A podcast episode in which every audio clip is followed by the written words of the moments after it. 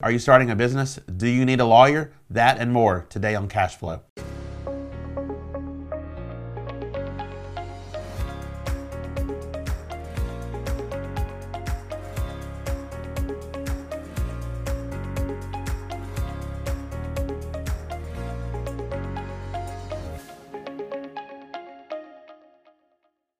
Hi, I'm Jason Waters, CEO of JW Financial Group, and welcome to Cash Flow, where we talk about the number one goal of your small business, which is to create cash flow. With us today is my friend and attorney Lee Davis. Thank you for being on the show. Absolutely. Welcome. I'm just going to dive right in if that's okay with you. Absolutely. All right, tell us a little bit about your career and how you got started in law. I mean, obviously law school, but just tell us what you did. Well, I've uh, I've worked at all different types of law firms. Um, I started out at a, a, small firm where it was just uh, me and two other lawyers. I was the low man on the totem pole, so I got to do a little bit of everything at that time. Um, and then I joined a, I would consider it a larger firm. In the grand scheme of things, it's probably considered a medium firm.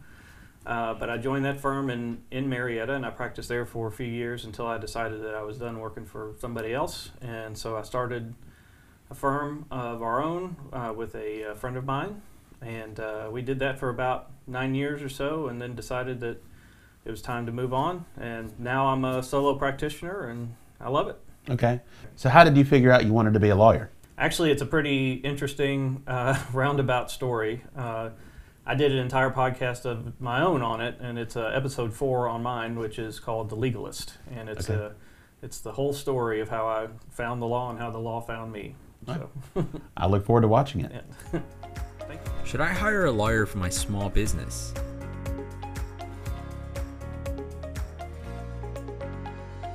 Uh, well, my answer is yes, and we'll pivot to Lee here in a second. But I've seen so many clients that try to go online and create their own documents, and they are operating a business in Georgia and they have California documents, and it just doesn't work out so well uh, from a legal perspective. So I want to let Lee answer that question, though. Well, there's uh, several different types of uh, business entities that a small business can choose when they start from just being a solo practitioner, which is you are the business, to a partnership. If you have, uh, if you and I were partners and we own the business together, it could be a partnership. Um, but uh, if we decided that we wanted to have some type of insulation, some legal insulation from the business and us, and protect our uh, assets and uh, ourselves from potential liability, we might choose one of the legal entities uh, that are recognized, such as limited liability uh, partnership, uh, limited liability company, and an incorporation. So those are the three primary ones. There's a few other ones uh, out there, but it just depends on what type of business you're going to be doing um, and what you really need that business form for. Uh, and a lawyer could tell you which one is right for you, given whatever it is your business is going to be.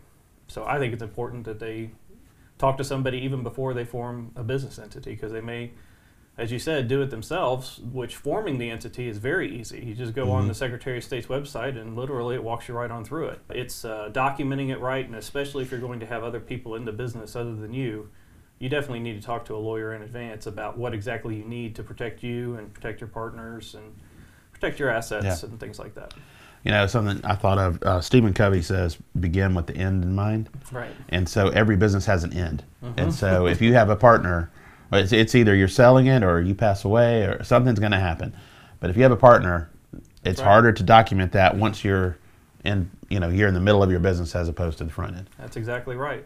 And uh, being a litigator, I tend to approach things with the worst case in mind. Uh, I'm always dealing with worst case scenarios in most of the cases that I deal with. So when I sit down with people from the very beginning, I'm thinking, all right, I want to do this in a way, I want to set this up for them in a way that they are prepared for the worst case scenario if it comes along. Yep, that's great advice. If I have a business partner, is it wise to hire a lawyer for my small business? That's an easy answer. Yes, you should. There are so many complications that could come into play in terms of who's taking what distribution or um, how are you going to sell the business in the end. Uh, I've seen more problems than not when it's not documented properly, and you need an attorney to do that. So let Lee talk a little bit more about it. Well, especially if you're going to choose a, uh, a business entity, such as an incorporation, a limited liability partnership, or a, a limited liability company What you want to have is for a corporation, you would want to have a shareholder agreement. Uh, for a limited liability company or a limited uh, partnership, you're going to have a um, operating agreement. The operating agreement and shareholder agreement are roughly the same thing, just because the, there's differences in the business form, they are just different, called different things.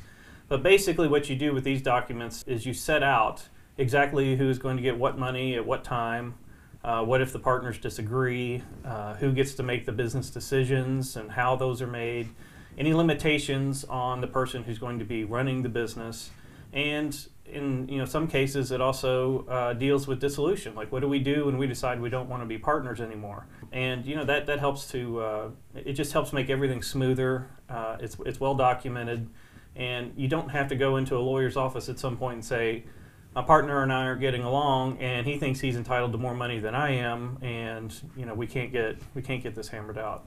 Those are the worst case scenarios. That's why I say come see me or somebody like me first. Let's put it all out in an operating agreement.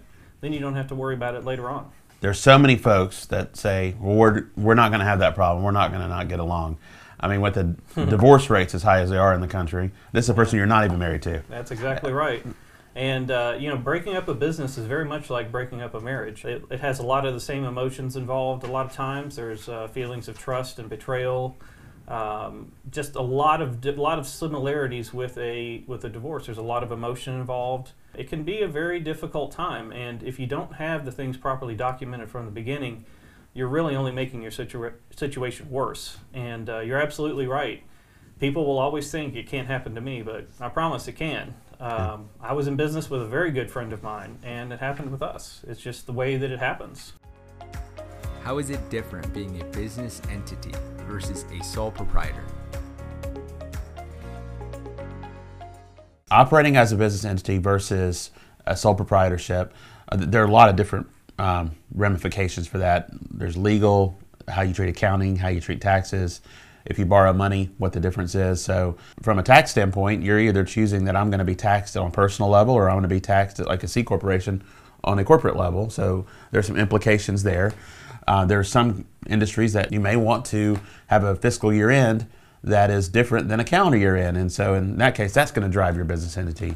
Depending on what partners or how many partners you have, is going to drive your business entity. There are limitations with some types of entities in terms of um, how many partners you can have. Are you going to raise outside capital?